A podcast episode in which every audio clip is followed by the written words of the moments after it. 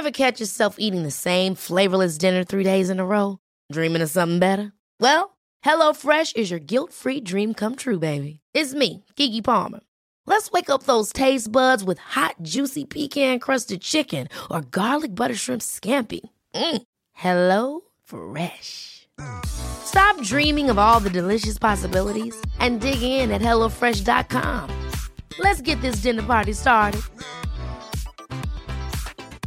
A lot can happen in three years, like a chatbot may be your new best friend. But what won't change? Needing health insurance. United Healthcare Tri Term Medical Plans, underwritten by Golden Rule Insurance Company, offer flexible, budget friendly coverage that lasts nearly three years in some states. Learn more at uh1.com. Hey there, I'm Steph. And I'm Simon. And this is The Food Fight, a frank discussion of food culture featuring Australia's top chefs, producers, and experts. We'll chat about real issues and go places others won't. This podcast travels throughout the country, and we acknowledge the traditional owners of the land on which we gather and speak. And we pay respect to elders past, present, and emerging. This one's another great Stock Takes episode. We're joined by sommelier, writer, and gourmet traveller drinks columnist Samantha Payne to talk about food critics in a post COVID world, Noma finally getting its third Michelin star, and the usual jibber jabber about things we see on the internet. Enjoy.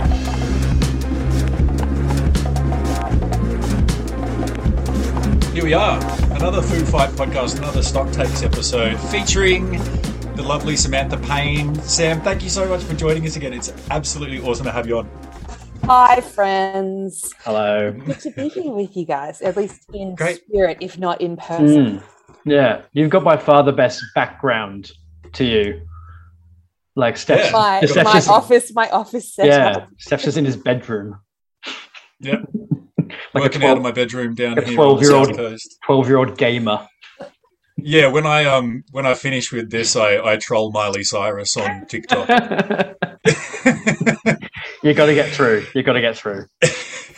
Sam, how's things? How how's Sydney life? Um, Simon's in Wollongong, in between Wollongong and Bangalore. I'm isolated down here on the south coast. But how's this most recent lockdown been for you?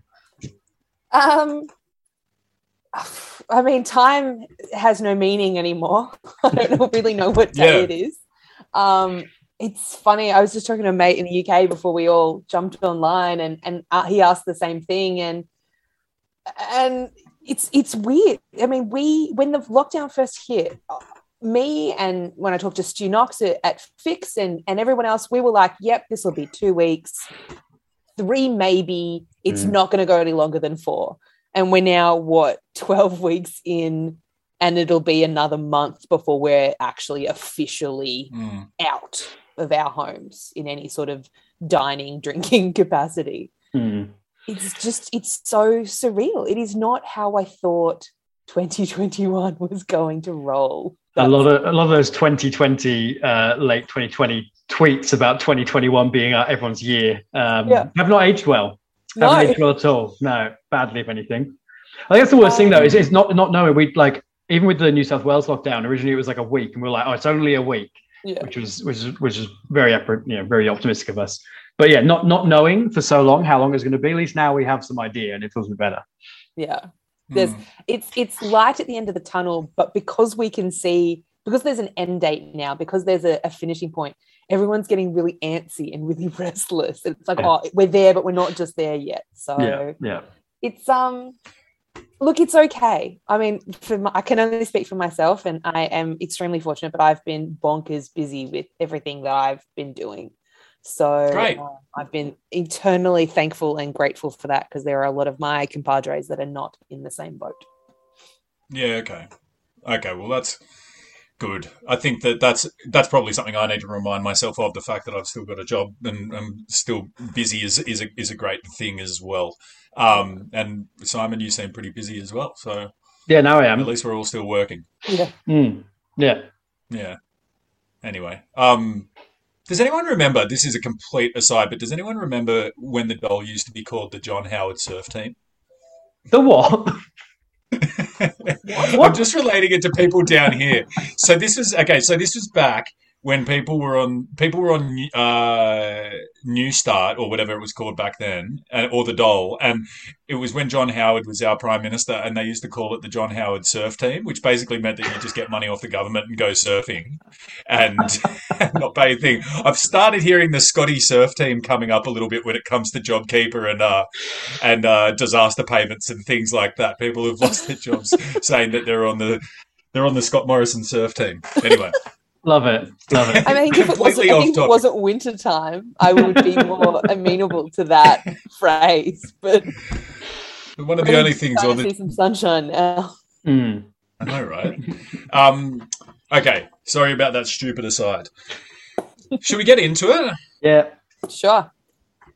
All right. Well, where do we? Let's start with Sam's got a story um, to talk about. Let's start with that story, Sam. Um, do you want me to introduce it? Do you want to introduce the one that you suggested for us to talk about?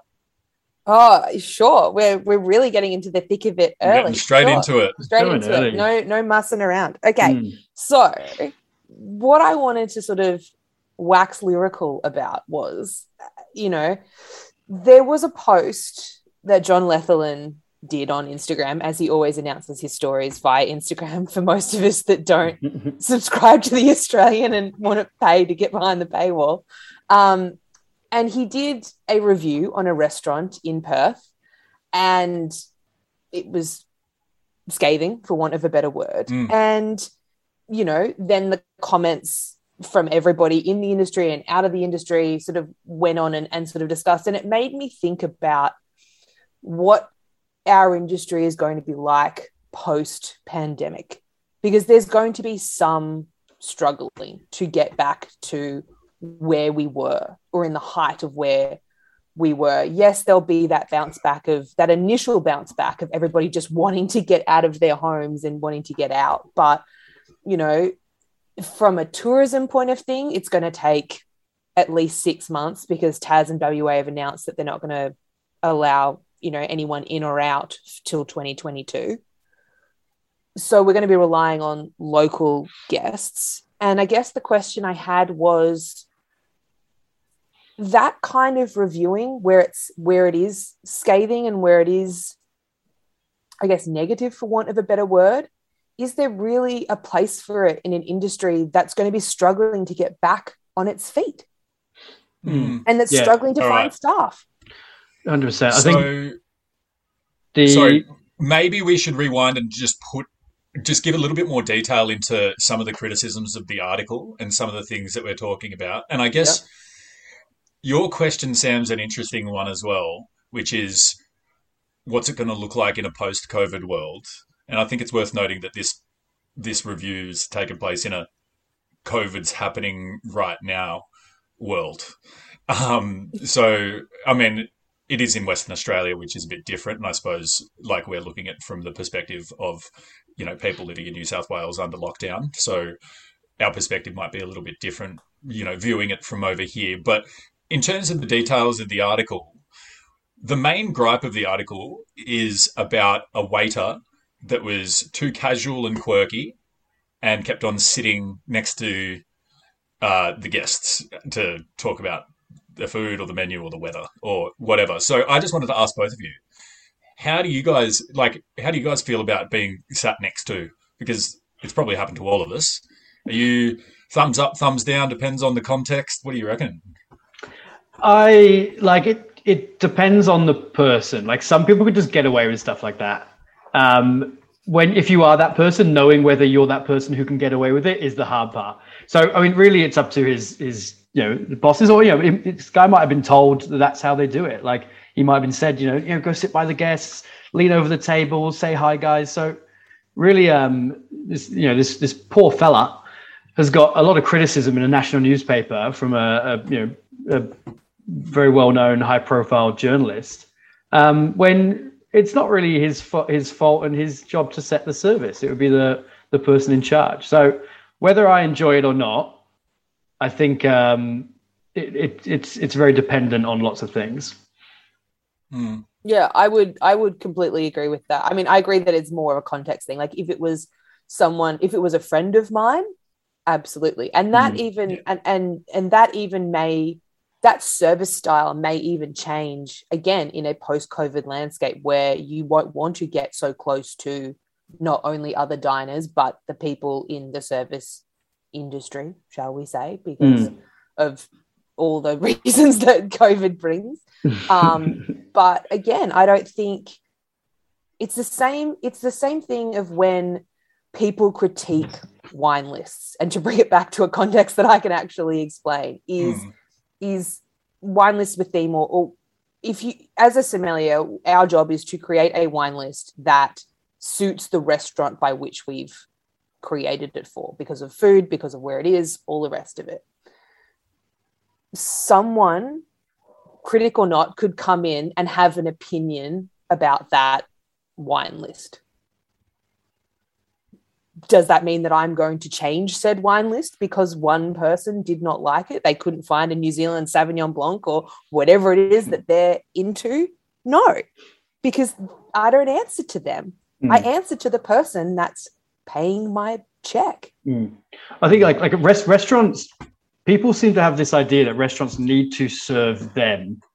And as, as hospitality venues, we don't have to do anything for anyone if we don't want to. If we don't want to, you know, if you want to have a wine bar that doesn't serve any Sauv Blanc, you can do that. It's up to the customer to decide whether they want to come in. Um, so that kind of weird thing of of being not, everything to everyone. Well, yeah, and going somewhere and then seeing their style and then complaining about the style. It's like, well, you know, like I've I've I've, I've got the article up here because I do actually pay for the Australian, um, and like one bit that sort of I thought was an odd thing. He says, "Now I'm not a formal person, but by the third time my goat had been got, my guest, a genial individual who wouldn't make a fuss about anything, is pissed off." Like that's pretty, like would that really piss you off? Like, would that would that be so so annoying that you'd be like, like someone who doesn't even get pissed off that much would be like, oh well, he sat down again. Now I'm pissed. Like, it just seems a bit a bit over the top. Really, especially that when that's the style of the restaurant. Like, yeah, and, and it, they've like, said that this is how we want to. We want a relaxed style. Hmm. That's okay if that's not for you, but you can't then mark them down points for doing what they were told to do. Exactly. Yeah. I mean, it's, it's it's it's a tough. I think that it's like a very tough situation that these types of venues, these sort of like upper upper class, like sort of fine casual wine bar, good food but relaxed style neighborhood restaurants find themselves in when it comes to setting a service standard, because it's like you're going to have a diversity of customers, which ranges from people having a formal business, you know, dinner or something like that, to know, people who you probably know that also work in hospital that are already pissed that just want to eat snacks and drink wine, and of course you can sit next to them and things like that. Like if you're running a three hat venue that like like Quay or something, like you can train all your staff to serve everyone exactly the same, basically, because it's a formal place and it's a special occasion. And of course, you're going to say, you know, read the room a bit, but like this is our style. But when it comes to those casual places, the hard, the hardest thing to train in staff is being able to read the customer and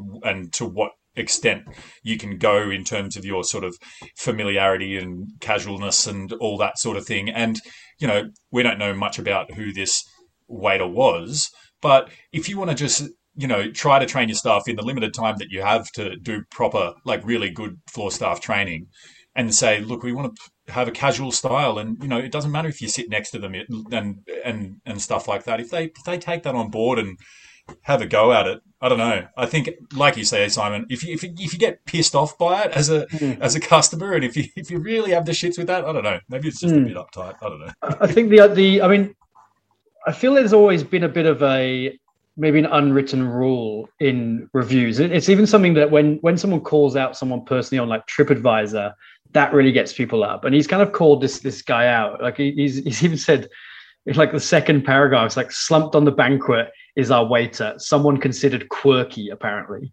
Like mm. it's pretty rough. Um, and I think that I, I've very rarely seen that in reviews before, where someone has called me out. Like I think commenting on the service as a whole is, is one thing, and that, that's valid. But um, sort of picking on a single person um, and kind of making that the main part of your article, that just seems a bit of a, a bit of a no go. Hmm. Yeah, I would agree with that. Mm. Do you think? Do you think that the way that our media is distributed and the way that social media works these days plays into the possible sensationalizing of these sorts of things a little bit and sort of writing that article in a way that means that it will generate comments and you know will gain some chatter from online and comment sections and then people like us on a podcast And, weighing and we're on it. playing right into it. yeah exactly like do you think that the nature of the way that we consume media now changes the you know the way that these articles are authored Yeah, I mean, abs- hundred hundred percent. You know, Mm. uh, there's a reason why there was that whole, you know, they call it clickbait. And I'm not saying that that's Mm, yeah. what this is, but there's a huge problem with that on the internet. You know, when when things, you know, in the early 2000s, when things started to change into advertorial and things like that, there were there were extra bonuses for the amount of clicks on articles. Now that's evened out a little bit now, but of course you're going to get more Mhm. eyeballs on it. Mm. Yeah, I mean, I think it's always been a thing, um, less less so in Australia, but in the UK and US, um, like bad reviews are almost more common than good ones because they they they want that and people want to read that and they're they're the most read ones. Like I think um, Jay Rayner from the UK has a has a whole book just his bad reviews, um, which which I generally think are quite fair um, to defend him a little bit, but like he didn't, you know, he's not going to make money selling a book full of. Uh, to say not going to make money selling a book of good reviews. That is the Good Food Guide. Um, so maybe you can. Sorry. Sorry. um, chef, chefs and foodies buy it, but yeah, like so. I think it's always been a problem, and now it, obviously just with with the internet and social media, um, it's even quicker from from publish to to sensationalism. But you made Mm. you made the point earlier, you know, pre-recording about how Jay Rayner generally goes after bigger Mm. targets. He sort of punches up. It Yeah, seems. punches up. You know, he's not going after small guys for finicky, nitpicky things. Mm, yeah, yeah. And think that's why uh, Jay Rayner is so widely, you know, acclaimed. Yeah, yeah. So yeah, I definitely Do think you- that's um. Yes, Steph. Do you think so? Do you think Simon that there is a bit more separation between critic and proprietor slash chef slash front of house manager? You know, in terms of their relationships in Europe as compared to Australia, it seems like most critics here in Australia know most like know most of most hatted chefs and stuff. You know, mm-hmm. on on a level that's more more personal than just going into a restaurant. Like when Jay Rayner walks into restaurants in Paris or something like that, it's probably not as much of a familiar sort of like "How's it going, mate?" kind of relationship with the staff as Yeah, might be here in Australia. that does seem quite apparent in Australia. I think, like Jay Rayner seems to be pretty popular, but there's there's um the critical reviews for the Guardian, whose name I cannot quite remember. She is completely anonymous. Like she won't let any photo come out. There's never a Yeah. photo in the paper. Um, so she sort of takes it, you know, very serious in a way that she wants to be completely anonymous um, w- when she reviews. So I think there's there's definitely, and I think there's some s- similar in in um, in in America, but yeah, there's, there's definitely a bit of a which is, which I think is, is a nice thing in some ways. It is quite friendly, friendly, buddy, buddy uh, in Australia with with with certain people. So I think there's a difference difference there. Um, but I mean, That's interesting with the anonymous review. Sorry to interrupt you, Simon. Hmm. Is is that like we've got anonymous reviewers in Australia in the Good Food Guide, but we've got none that write bad reviews that are anonymous. Yeah, yeah. I mean, that that's an interesting point. That yeah, you'd feel you'd maybe feel even more aggrieved if you didn't know when they were in and and, and sort of where they get and what they had and um, that interaction. So, I mean, it's always a bit of a diff- difficult one. I think going back to the sort of the original point was should when hospitality has been completely fucked for, for 18 months almost two years now should you be writing bad reviews could, could he have just not written that review like i'm not saying write a good review and lie but could he have reviewed somewhere else could he have you know Um, just just not not done a negative one. Um, could he have written that review without you know picking on an individual member of staff? Would, would that be more positive, given right now? Mm. Sam? I mean, I would I would hope so. I would I would think that that would be the way to go because once you start pulling at that thread there might not be that many restaurants left. Mm. You know, Mm. they're already I know you guys mentioned it on the last podcast, but we're already getting trolled on the internet just for following government health Just for opening back up. just for opening back up Mm. with with the rules that we've been mandated that we have to follow. We're already getting trolled for that. Do we really need it from fellow industry people yeah. at, at this point at this point in time?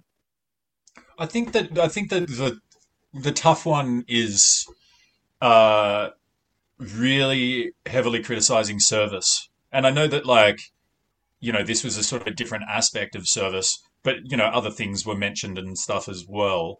But like, I mean, yeah, perhaps like you know the chef can be in control of the food and the produce and things like that, but the fact that it's just so hard to find good stuff these days, we've lost our entire overseas, you know, workforce, and it's just few and far between. Again, it might be different in WA than it is here, but like I think, you know, it's going to be a big problem here for a long time. So to to really to really go after service in in a review, like to make service the main thing, Mm.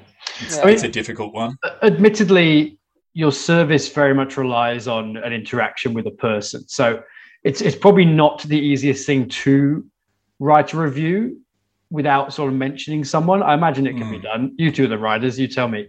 Um, but you would have to sort of work around a little bit. So I I, I get that inherently it's an interaction with a person. Um, so I guess that's tough, but yeah, it's it's just it just it feels a bit unsavory. It feels a little bit yuck. Mm. Feels like feels like punching suppose- down. Yeah, I suppose that's the other thing. It's like I think that there is still definitely places for bad reviews and stuff like that. And you know, like neither you nor I, Simon, thought that you know, Eater having having a, a bit of a crack at Eleven Madison Park's vegan menu was like they've just been through COVID. How dare they? Sort of thing. Fair point. But like when I don't know, it just seems a bit different when it's a neighborhood restaurant, a small business, hmm. and things I- like that, rather than like I think that I, I, I would it would be much easier with me with you know the first review of Clare Smyth's new place in Sydney not being great than you know this a a new neighborhood wine bar that's just opened up to to to receive the same criticism for some reason. I don't know. Yeah, yeah, I get it. So we I need mean, to we, I think need have a that list. then that then for me, like using that as an example, that then for me brings in the relevance for it all. Because let's say Clare Smyth's new new joint and someone and someone of notoriety puts out a negative review. Is that actually going to stop any one of us or any one of the public going to check it out? Hmm. Uh, yeah, I think that's that's why we didn't even consider it with Eleven Madison Park because we knew it wasn't going to make any difference to their bookings. People were going to go either way. Um, yeah, a smaller restaurant that's lesser known that could have legitimate impact on their bookings. Consequences. Yeah, but um, yeah, I everyone's think get, that this I think that this article will do on Heritage Wine Bar. mm, You know, like to get a two out of five and to basically tell the tell the Perth public that the place is shit is like Yeah, yeah. but it was have an also interesting in the comments of people being like oh i've been before and i loved it or mm. Hmm. i've been i've been twice and both times have been great and i tried to book in for the saturday night and it was already booked out so Mm. Well, yeah. I mean, let's hope. I mean, the uh, old adage of "there's no bad publicity." Let's hope that it, you know, fires enough people up to to go again and to tell their friends and everything else. So, um, yeah, we can definitely definitely hope that. But uh, it's still um, it's still uh, just just a worry at this time when businesses are, are, are closing and people's livelihoods are being lost. Um, that someone who, you know, although they may they may kind of think or claim that they're outside the industry, like a lot of critics do, their their you know their their livelihood is dependent on us having restaurants and having bars. So if they close us all down, they're pretty fucked. Nothing to review if nothing's Yeah, open. you're like ah, finally, A dream job. Got 'em my, my, my work here is done. yeah. All right. Well, shall we move on to the next news item? yeah, you want to you want to talk talk Noma? Yeah, go for it. You started off, Simon. Uh, Noma, that little restaurant in Copenhagen, it's been around for knocking around for a bit. When it got themselves three Michelin stars, which um, was quite a surprise, I think, for a lot of people. Um, so if you, you didn't know, Noma hasn't never had three stars. It's always been two, even though they've topped the the world's 50 best multiple times. They're they're probably you know top five or ten most influential restaurants. Um, definitely the restaurant of this generation has spawned countless chefs and countless further stars. People who have worked there have gone on to win three stars.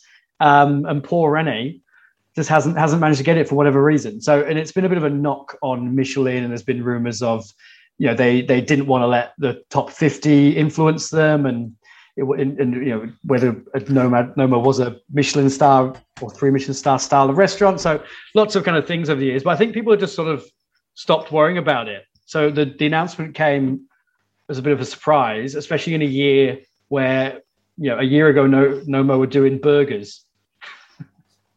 so And by all accounts, they were delicious. yeah, the imagine- that were over there, they're like, they're yeah, amazing. yeah, Let's imagine go go amazing burgers. So it just seems, and I, I wonder whether they Michelin were maybe using this year to sneak it under the carpet to sort of right right a decade of wrongs, maybe. So bit of an interesting one, um, and just fuels more of the the Michelin intrigue and hate and confusion. I think.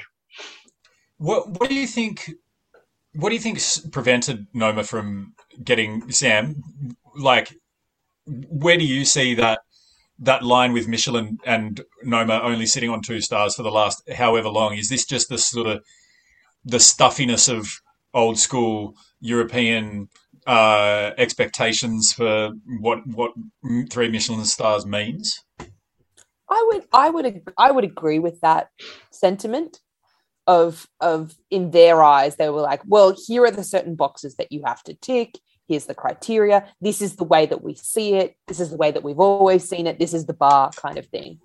I think, and someone, it was either in a comment on Instagram or it was in a piece that was written about it. Um, someone had mentioned that maybe they came to their senses because, in a lot of ways, there isn't really Copenhagen dining without Noma. Hmm. You know what I mean? They're, they're, that whole Oh, I mean- influx of people going to Copenhagen, Yeah. not only for Noma, but then to see the scene around it, that Yeah. the you know the nebulous that they are a part of.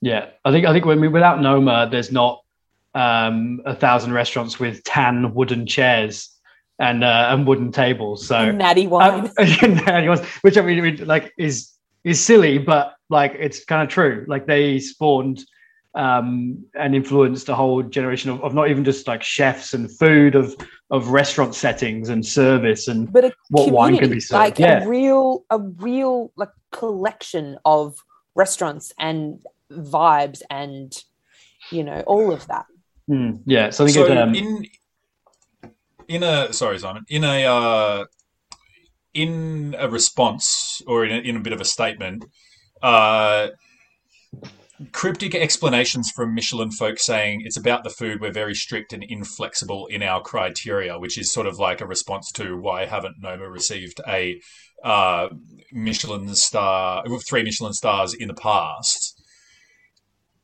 simon Simon, you've got a better understanding of Michelin than I do, having worked in Europe and, hmm. and all that sort of stuff.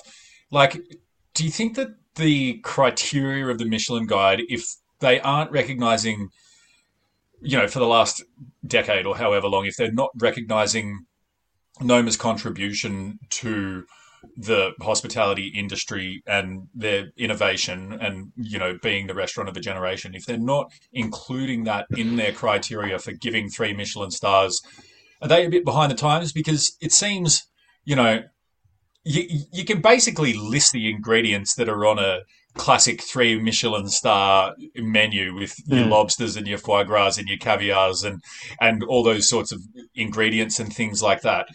I mean, the innovation that Noma's shown over the years is just above and beyond that style of dining. Like, do you think Michelin that that that Michelin criteria is a bit outdated?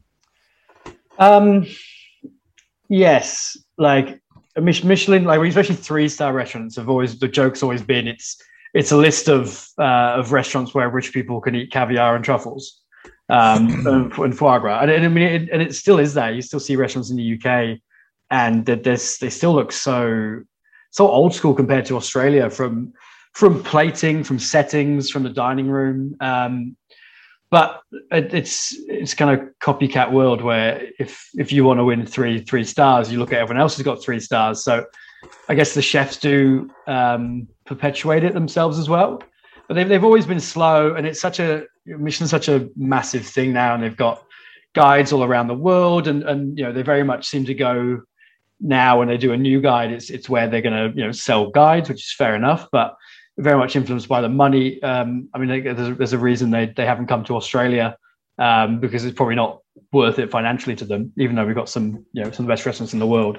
So yeah, it's it's it's outdated, and they've sort of feigned to try and update it by like you know having that little Hawker Chan restaurant or, or fucking shack in in Hong Kong get get a star, and it was like the cheapest star restaurant, and some other kind of like less likely three stars, but it, it does just seem like they've had a had a bit of a blind spot, or maybe maybe they're just stubborn. Maybe they're just stubborn French people. But is this does this mean that they're not being that stubborn anymore? Like, have they? I mean, have they changed the criteria slightly, or has Noma's food gotten to Michelin three Michelin star mean, level somehow? Yeah, it, uh, like it it, it does like it happens quite often where, like in the UK especially, like there's, there's always someone who everyone is expecting to get their third star, and it's it almost feels like ordained. Like but when I was you know, young chef, it was um, Marcus Wareing. Like he was going to get his third star. Oh, it's got to be this year. It's got to be next year. And obviously, he's gone before that. Um, there's a restaurant in, in Cartmel in Cumbria L'Enclume, which everyone thought they were going to get their third star for ages and just didn't. So, like, and, and, and like in every other guide, it was like the highest rated restaurant, all these things. So they do on the outside see like they they tease it and string it out almost for as long as possible because may, maybe that you know maybe that does um that that pushes sales and pushes interest so maybe maybe they were just like let's pull the the, the biggest tease with with noma but let's like, like let's let's wait till they do fucking burgers or some shit and then we'll give them three stars Fuck yeah. yeah, it's, it, it- it's it's the timing that rings a bit odd Yeah. to me. Like if it was after, because I know that they're obviously working on the new menu and everything. Like if it was after like a fully proper opening Hmm. and into the into their stride again, I could understand that. It was like Noma 2.0, we're reopened, everything's happening, blah blah blah blah. But it was in this weird lull bit. Hmm. It was Hmm. just such an odd move.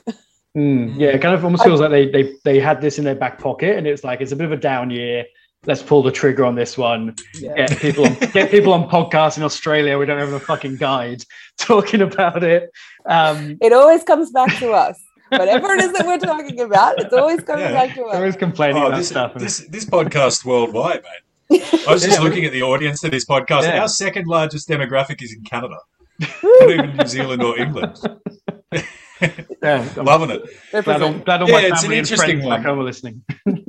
I think um I mean I think that the one cool thing and I don't know like fuck it any day of the week you can just head on over to René's or Noma's Instagram page and just see something that's still so interesting and innovative like the fact that he's had the energy and the you know the the drive to keep innovating after this long. Like you know noma 2.0 opened in 2018 i mean they've been through covid and had to adapt and things like that but now they're back you know in full swing and everything's just looking as cool and as interesting as it always has. Like it's a it's a it's a pretty it's a pretty awesome Mm. thing and like i don't know. It's it, as you say simon it's, it's Hmm. basically the restaurant of, of that generation and I mean, uh, and, and like you mentioned, Sam, as well, it's just it's basically developed a uh, food culture in Copenhagen and in Denmark that's like.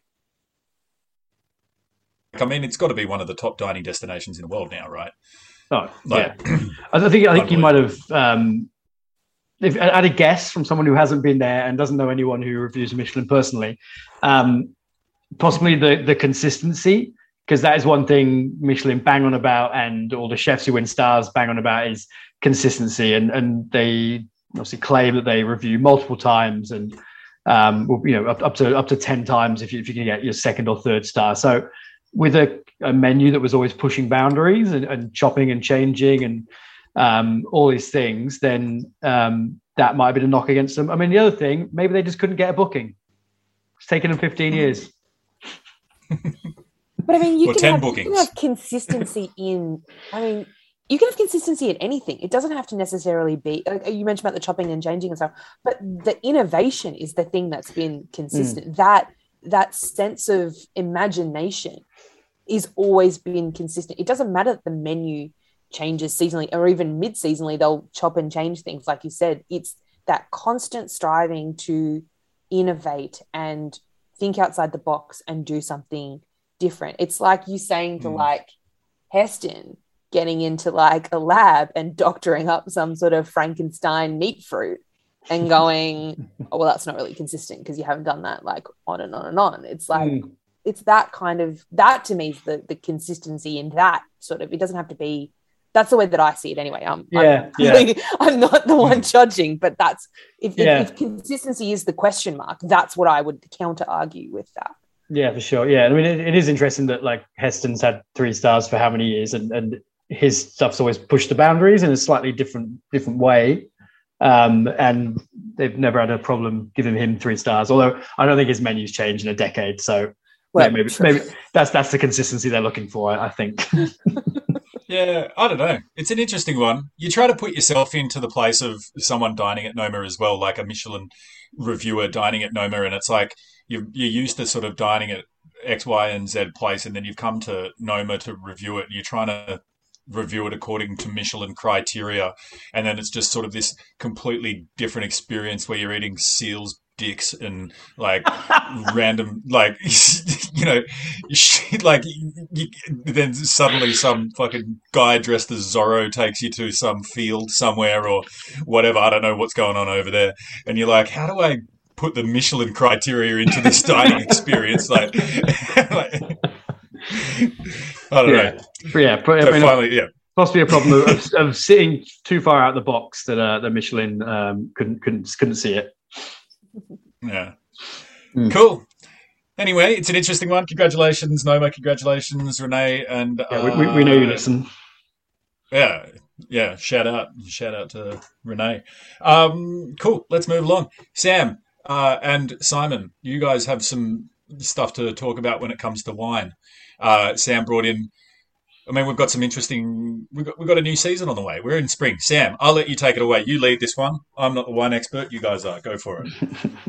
I love I love how wherever you set me up, I can just segue into things. So think talking about things that are outside the box. Mm. Um, I don't know if you saw on Ty Tate's Instagram. I I'm obsessed with his Instagram this lockdown. He's Anyone that's listening funniest to this, if you are not following Ty and watching his videos, you are missing out on daily bouts of joy yeah, because yeah. he is just hilarious. He is Yeah. also, on top of that, a- a down to earth, kind human being. So, Ty, if you're listening, we love you.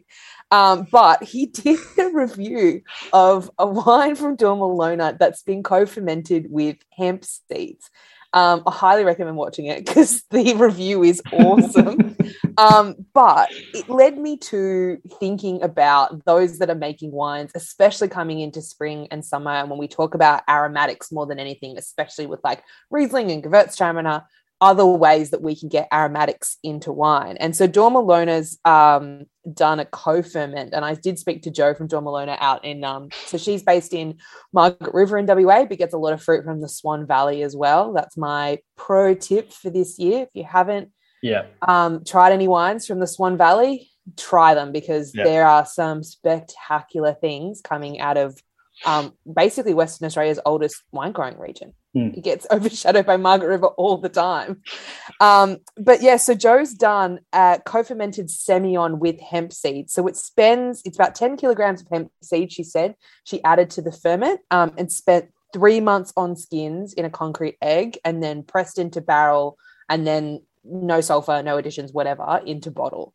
Um, and there's a few other people that are co-fermenting aromatic wines like Riesling, Semillon, um, Gewürztraminer with other things. Um, you know, so it's not quite vermouth, but it's not quite your standard average Mm. wine either. You know, Sam from VHS Wines in um, down in SA, so down Adelaide Hills Way, is the king of co-fermenting weird things together. Um, and he's done he's done a Gewürztraminer or one of one of his Gewürztraminer projects, and he's basically it's a three week fermented, and then he's locked in the ferment with cherry wood smoke for eight months, which he self describes it as a wine that brings up uh, childhood trauma. Apparently, um, so I don't know if you people want to drink. I don't know if that's the best selling point for it, but it is incredible, and it is for Mm. me, this is what gets exciting about Australian wine. So, for those that don't know, I think the last time I was on the podcast, I mentioned that I was uh, taking over as drinks writer for Australian Gourmet Traveller. So, Mm. throughout all the columns this year, we've been talking about Australian wine and different Australian wine regions. And we're now hitting sort of that 12 month of me doing the column. And I've realized that that this has kind of become my love letter to the Australian wine industry and the nuance that we have here in this country because we're not controlled by appellation controls we can be at the forefront of innovation and i'm not saying that everybody is going to start fermenting with different things but it's pretty exciting that we have the possibility and the potential to be able to do that and to make a delicious wine that isn't necessarily about talking about a place it's talking about a memory or a flavor or something just really cool Mm. What was your? I mean, it's it's kind of been trickling along for a couple of years now. There was the um, was it Brave New Wine? Someone else from WA did the the aromatic Riesling. yep the aromatico Um, Yeah, and um Taris um did did a riesling fermented with Mm. pl- plants from the garden so he Yeah. just basically got his kids kids to go out and just pick different things from their garden and threw it into the ferment no Mm, rhyme yeah. no reason um and it was it was delicious So we've, we've been seeing them for a little while. What, what was your first reaction to them? 'Cause I think like for a lot of people, and even myself a little bit, it's kind of like, oh, well, is that wine? Like, and you sort of think about like where, where does it classify, and and and am, am I am I on board with this? Where did you sit when you first started seeing these wines come along? it's funny it's my my uni degree art history brain Mm. kicked in and it was with that whole is this wine question because you're obviously going to ask it you're like is this wine or is this vermouth how are Mm. we rolling with this and then it was like well it's wine because they've said it's wine is it Yeah. good is is it good is is subjective i enjoyed the ones that i tried um is it going to fit in every list that I write? Absolutely not. You know, um, but there are there are times where I just want to try something interesting and cool and different and makes me think. Mm. You know, if I want to if I want to go have a champagne and a burger, I'll go do that. But if I want to go have, you know, that's this is again, this is the nuance of of Australian wine and innovation and you know they're not always going to get it right but at least they're giving a crack and if i don't like it i bet you there are 10 other people that will Yeah, yeah. I think I think I had to kind of just drop that question altogether because it was at the end of the day it was a it was a pointless question to ask, but it's something that obviously still comes up. Um, and then I kind of and for me it was like, well, people do it in beer already, and it's not seen as a bad thing. And like, you know, how many different mixed drinks are there? They're amazing, and you know, how many how many drinks that are, that are sort of now classics probably started as something of like like you know, did, did, you know vermouth starters. Oh, this is wine with extra booze in and smelly stuff. So like, yeah, well, was a backlash there? So I think so to kind of forget the question and and just try and enjoy these drinks as they are. Um, and especially Mm. VHS Sam stuff is it's it's kind of pretty, just pretty wild uh, and kind of mind blowing um, the sort of vision he has for some of some of these these flavors and some of the, the things he's put in. Um, and I mean, like I think maybe the thing that turned me around was uh, one of his wines we had at Para. I can't which one, but it just smelled of native thyme. Oh, and yeah. that, that just came up, and I was just like, "Oh, that's cool!" And that, that obviously got me hooked a bit then because I was like, Mhm. "That's a flavor, you know, and a smell I've never never had in wine before." And it, in some ways, that kind of gives it more of a sense of place of Australia when you've got these native ingredients as- as well. So I think that's an interesting in, interesting part um, to kind of bring terroir in. Can I ask two questions? It's your Yeah, podcast. you can ask as many questions as you want. I'll give you one- two, three you're if you the wine want. Expert. okay, I'll, I'll start with two. I'll give you another one if you need it. Yeah, Um, can you put me in the mind of a uh, of, of one of these winemakers and not Sam's. No.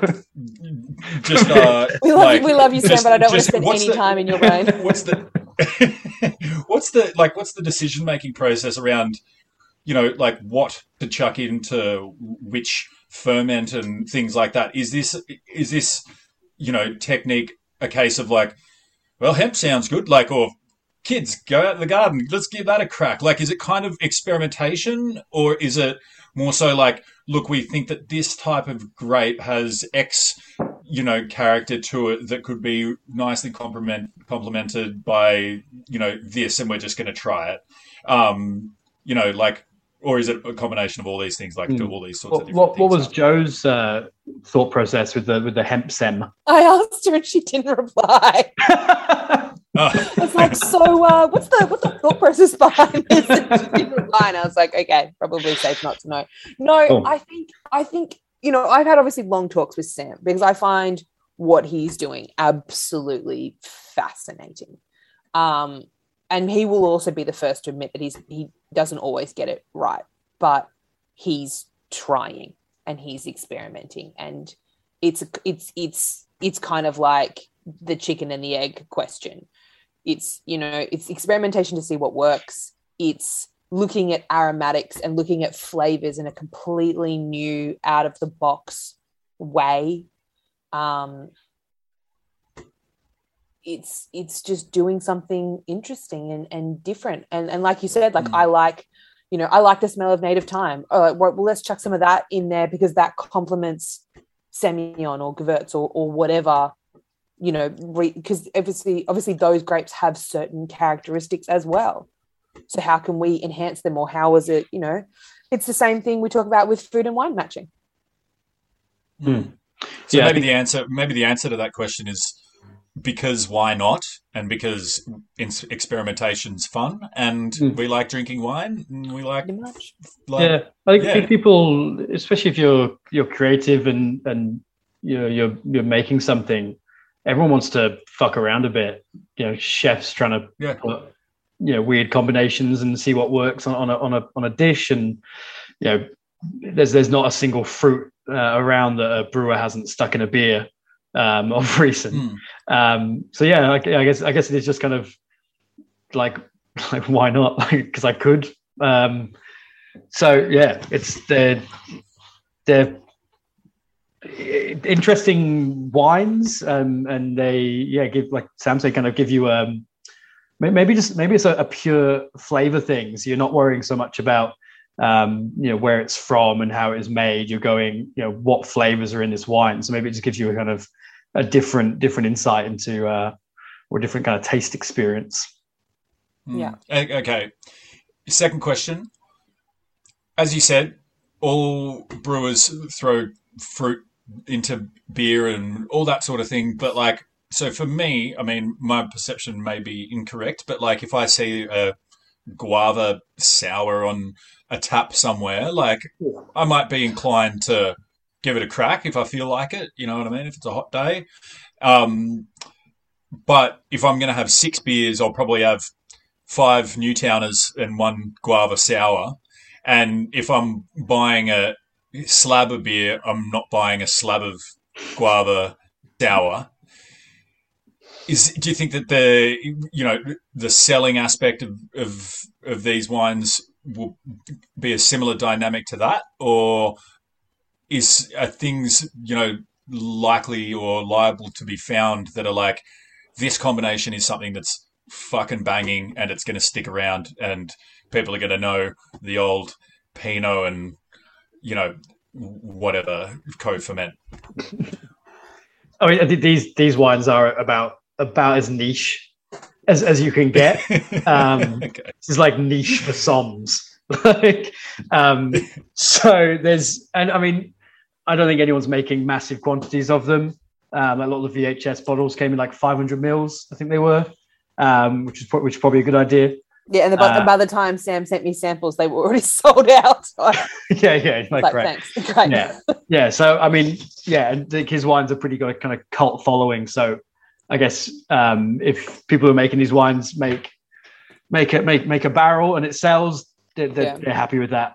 I mean, shout out again to Ty and his Built to Spill company. He is getting some of Joe's hemp semi-on. So Yeah, cool. if anyone wants to try it, Get uh, on- he's the get on guy. it He's the, quick. get, get on it quick because there's sweet FA. Mm, mm. Um, have you tried it? Have you tried it yet? No, Sam? no, I haven't.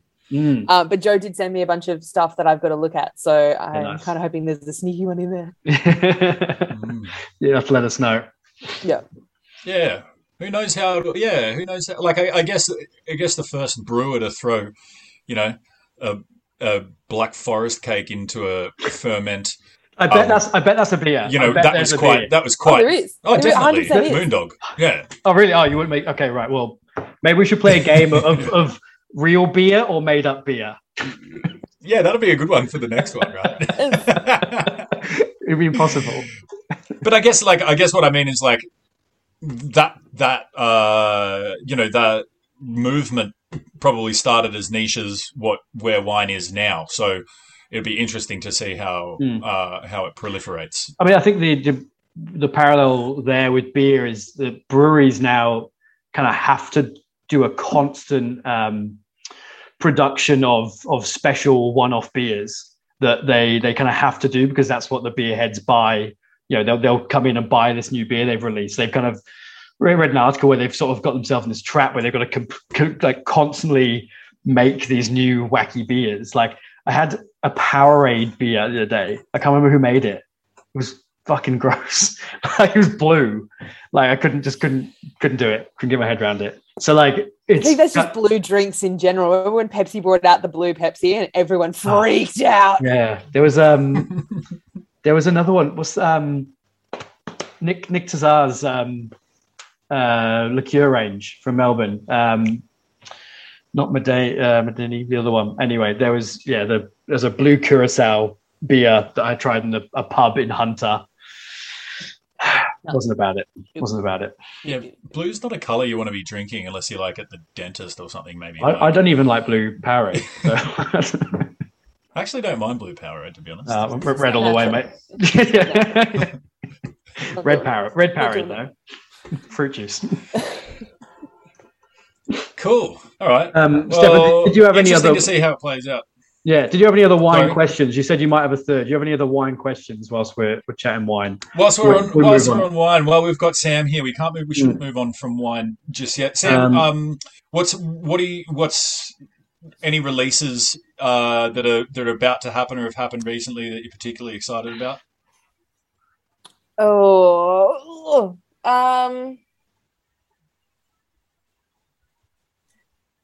I mean, sorry, to be honest, I've been deep, deep diving into bubbles and sparkling at the moment um, for the November feature in, in GT. So my whole past three weeks has literally been immersed in everything bubbles from champagne to Amazing. pet nat and ancestral, which has brought me quite a lot of joy in lockdown Yeah, and what- some looks we- from the neighbors at all this booze that keeps showing up. what, Um, what, what bubble should we be celebrating the end of lockdown with then? Oh, there's actually okay. So hot hot pro tip: there is one from that uh, Andrew Guard that Gardy brings in, um, and it's called. Um, it's funny. It's from um, Cerdon in France, which is just south of Jura. It's 100% Chardonnay done in that you know ancestral pet natty kind of style, but it's not it's not funky. It's pretty it's pretty clean. Um, and it's called it's called Aussie. It's A U S S I, and it is just phenomenal. It's only forty three dollars, and it was just punching above its weight in terms of like quality and flavor and could easily drink many bottles of it in summertime when it gets a bit warmer. So that's my that's my And when we're open, Yeah. and when we're open. Yeah. Yes. Lock, lock in your allocation now. Yeah. yeah, Everyone hit up Guardi. awesome. Yeah. Simon, you got a, you got any more wine questions for Sam before we move on? We haven't Um, got much left, so Well, that was that was going to be my question: was what you're going to drink when we get out of lockdown? What's your what's your first drink? But um, Okay. we'll, we'll go we'll go with we'll go with bubbly Jura. Bubbly Jura. Bubbly uh, bubbly south of Jura. it's Um, is that the uh, most is that the most som answer you could have come up with? What? yeah. Bub- bubbly Jura. Found this, found this little bubbles. It's just south of Jura, and Yeah. uh, you know, smaller, smaller good. place. Small little place. uh, yeah, it was probably a very som answer, wasn't it? Uh, hey, Mm. I'll give you a non-som answer. okay. Um, I will be mainlining Aperol sours as soon as you opens again. Nice. Just give It's a me a burger and an Aperol sour, and I'm going to be really happy. Yeah. Amazing. Is there is there any last one, Sam? Yeah. Is there any cool wine stuff that's been like? Is there any? I don't know. Like, I mean, in in the same way that restaurants have adapted and provided these interesting sort of delivery services or offers or anything like that, have, has has there been anything like that going on in the wine world during lockdown here in New South Wales? You know, in the same way, has there been any interesting pivots? Any interesting changes? Well, I mean, the wine world hasn't really shut down. You know, No. I mean, God bless them, but all bottle stores are still essential services. Mm, So mm. you can go get you can go get your jab and then have a little little six pack of something delicious. Um, I do love I do love that that say like people like Ella at Native Drops or Stuart Fix are doing curated six packs for people. So you just give them a budget and they'll make you up a six pack of something cool. I've seen a lot of that, which I really like because it shows it shows sort of innovation in in in drinks of what of what this particular person thinks is really interesting that you might like. Um, so there's that obviously that community human aspect to to it, which I which I like. But I mean, everybody's everybody's still open technically, you know, to be Mm. able to Do you- buy. are people selling as much wine? Like, I mean, what's the what's the impact on sales? Are people just drinking the same amount of wine, but they're drinking it at home now?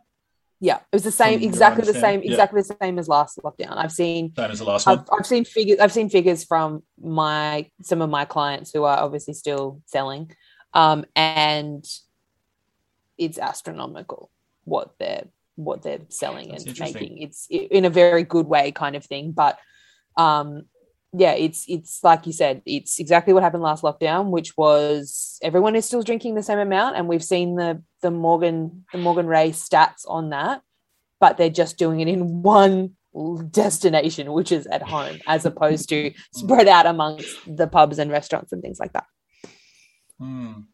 Cool. All right. All right, Steph. Shall we move on? Yeah. Look, yeah, I've only got one little like. I mean, that was a a, a fantastic one, Sam. But I mean, the, like, this is usually the section where we do the the the f- f- cool little things that we've noticed on Instagram, and basically every time John Raleigh from Textbook Patisserie, who's a alumni of this podcast, puts up a post from his Bush River kitchen. I'm just like, fuck, John, where is my invitation? I want to come to wherever you're. It's on the Hawkesbury River somewhere, and he's done it. He's done his own little Instagram page for it. It's called Bush Oh, Kitchen, and he's got a like he's got a Argentinian grill and a wood fire pizza oven, and it's just like in the middle of the bush somewhere. I mean, he's such a good baker that he's just doing these absolutely epic pizzas, amazing grilled game meat that he's probably killed himself and then using the residual heat in his, his pizza oven to, to bake amazing bread. And amazing yeah, I don't know. It just it just Yeah. looks really nice. Like that's a fucking and like he's tagging lockdown life, of course. Um, If someone like was enjoying sweet- sweet lockdown, like life. yeah, it looks like he's quite enjoying lockdown life. Like that's a little bit further outside of my 5ks yeah, yeah. If, if anyone's Yeah, enjoying it, yeah, um, yeah. As always, is fascinating. Uh, social media does does John have? The mi- mixture of, of beautifully crafted patisseries and then uh, uh, butchering a deer in a field. Like like it's Yeah. it's, it's quite jarring It's a between the two. It's- yeah, it's yeah. a balance. Yeah, and it'll be Yeah. one after the other as well. You'd be like clicking through, and you'd be like, "Oh, oh, pastry, oh, the croissant, oh, no, oh, oh, fuck." Um, Yeah. So, uh, yeah, amazing as always. Just uh, it's the pizzas that get me, man. You've got to check him out and just look at his pizzas. They I saw. I didn't realize it had its own Instagram page. I saw one of the pictures on his his his uh, his page. I didn't realize he'd. Yeah, he's putting well, he's putting stories. He's putting up stories of, of the food that he's making, but you can't really see the videos. Like he doesn't put the videos up as posts. But um, like I was just watching these stories of this pizza, like cooking in 30 seconds in like real time, basically in his story, and just coming out piping hot with the most delicious looking dough and crust and truffles all over it and stuff, and it just looked great. And I'm like, I want to go there. So John, I've got my hand up. Uh, please invite me to Yeah. the River Kitchen. We're there. Um, as an aside, considering we're talking about uh, John and who used to be in those, like he used to do those like patisserie competitions where they make all this wild stuff out of like marzipan and chocolate and things like that. I think people are going a little bit too far with the the create. No, maybe not too far, but like I, I was just scrolling through gone Instagram too far. the other day. What's They've next? gone too far. Mate, I, I watched. I watched kids. a guy. I watched a forty-second video of a guy make a cello out of chocolate the other day, Oh, and I'm like, "What like, are um, we doing?" Like, Pat- Patrick Griolette or something. Like Probably, yeah. I've seen that guy on Facebook, it's and I was fucking like, Yeah. incredible. Like it's How long did this take completely you? pointless, but it's Yeah. incredible. What do you do the day? It looks like a fan, and you're like, like that's saw that amazing. You're like, why? like it looks so realistic, and he has like all the Yeah, parts. Know. Like, like it's like he's Yeah. a engineer as well. Yeah. He's got like the bits down. Does like the electrical work on the inside? Like honestly, it's so had like, a, tra- like, a, like an engineering degree and like to do a trade before he could like make Yeah. his dessert. It's it's just so Yeah. over the top. But like, I can't not watch him if it comes Yeah. up. I know it's like, and and- that's the thing. It's and like I like- got to the end of this video and I'm like, "What am I? What, what am I watching?" I have to watch them like two or three times because like they go quite quick, and I'm like, Fuck, "What did you do there?" You're like, like yeah, great, great content. Anyway. but fucking hell, like just um, that work. let's finish it off. Have we got a tip each? Sam, have you got a tip for us? Yes, of like someone to like Yes. watch. Is that is that what the tip was? Someone to watch, or uh, I don't know, tasting wine, anything. well, I've already given my hot tips on Oh, on yeah. things to try and things to drink. So Yes. My my tip on someone to watch is if you haven't done it already, go subscribe to De- Jess Ho's monthly newsletter. It is she's an incredible writer based in Melbourne um, and has this knack of using hilarious anecdotes and the antics of her family from childhood to now to talk about not only food but to talk about like larger cultural social issues. She's really big on sort of using that as an like to talk about cultural appropriation and things like that. And she's also given me a newfound appreciation of, of the humble white rice. Just from reading her Okay. newsletter she is, she is brilliant and she's really funny and and has now given me the understanding of why congee should never be tricked up. So i highly recommend subscribing to her monthly newsletter Amazing. How do how do we do it? uh, she is Jess Ho uh, on Instagram, and you can just click on the link on her profile and um, and and go to it. It's Cool. really really funny. Easy. Simon, you got one? Um, yeah, my hot tip is book your restaurant outings uh, soon Yeah, because we're all going to be uh, low capacity. Um, so one per four square meters inside, which can be absolutely fuckable for some people. And there's going to be a massive outflow of people wanting to eat dinner. So if you want to eat dinner in the first uh, month or two of, of reopening, I would book early. Also, it will just give us a little bit of um, of, of confidence that we're going to have some customers. So it'll be nice for the restaurant to know they've got a full house to open to, um, and you won't miss out and be sad. yeah. That's a Hot tip. great, great tip. Hot Great take. tip. Mm. Love it. Mm. Um, my one is I'm going to read it from what I put it in our little briefing email. Basically, it is listen to whatever Adam Liaw has to say and take it as gospel because he's smarter and more thoughtful than you. I, I don't know. I I do not see any fault in that or any Mm. word of a lie. Mm. Yes, Okay, fair good. I'm glad you agree, Sam. Um, he he seems he's so just nice. he just seems so nice. he's just so good in every way. and he went, he, he, went to, he went to Wales once and cooked some Welsh food. Like, he just, just seems so nice. Love it. Yeah, and like, look, if like if I, I don't know, I can't remember what I was trying to cook. Like, so I was trying to cook um like Hainanese chicken or something like that, and like if there's a sort of a recipe like that where you're like, oh. Like I, I sort of know the basics, but I don't know the timings or or, or those sorts of things. Uh, if like Adam Liaw will have a recipe for it, and it'll fucking work every single Every time. time. And uh, yeah, like and just sort of thoughtfulness, his knowledge of food history and things like that, um, and just little tips on really good, efficient ways to make things easy for yourself in in the kitchen is really really cool as well. So I don't know. I just reckon people who don't follow Adam Liaw's stuff don't like. I mean, I watched like his his YouTube series just on making um, ramen is like a eight episode saga and stuff like that. It's just so much Epic. depth. So yeah, He's There's, got that new show. Is it called The Cook Up or the cook up, yeah, Yeah. and that's a good on- one as well. It's on that SBS telly? and you can Is get it on Yeah. SBS on demand. Yeah, Mm. and yeah, all full of full of great people, great recipes, um, and lots of great you know cooking tips and food and Mm. stuff like that. So. Mm. Thank you, Adam. Thank Yeah. you for everything that you've given me. I love you. And thank you, Adam Liaw. I think that'll do us. yeah, wrap it up. I think that's it, guys. Sam, thank you so much. Um, Thank can't you. wait to enjoy a uh, just south of the Jura bubbly with you once once we're open um, in a in a sunny Sydney park or something like that. On a That sounds chased like a sour. plan, my friends. Yeah. Uh, thank you for having me on this very windy, dreary Tuesday night here in Mm. lockdown in Sydney. Um, I miss you both. Mm. Um, it's good to see your We miss you too. Sam. And um, and yeah, I, I, I second that. Bubbles and burgers in the park as soon as possible. Yeah, yeah. Great. Thank you so much. Sam. Thanks, guys.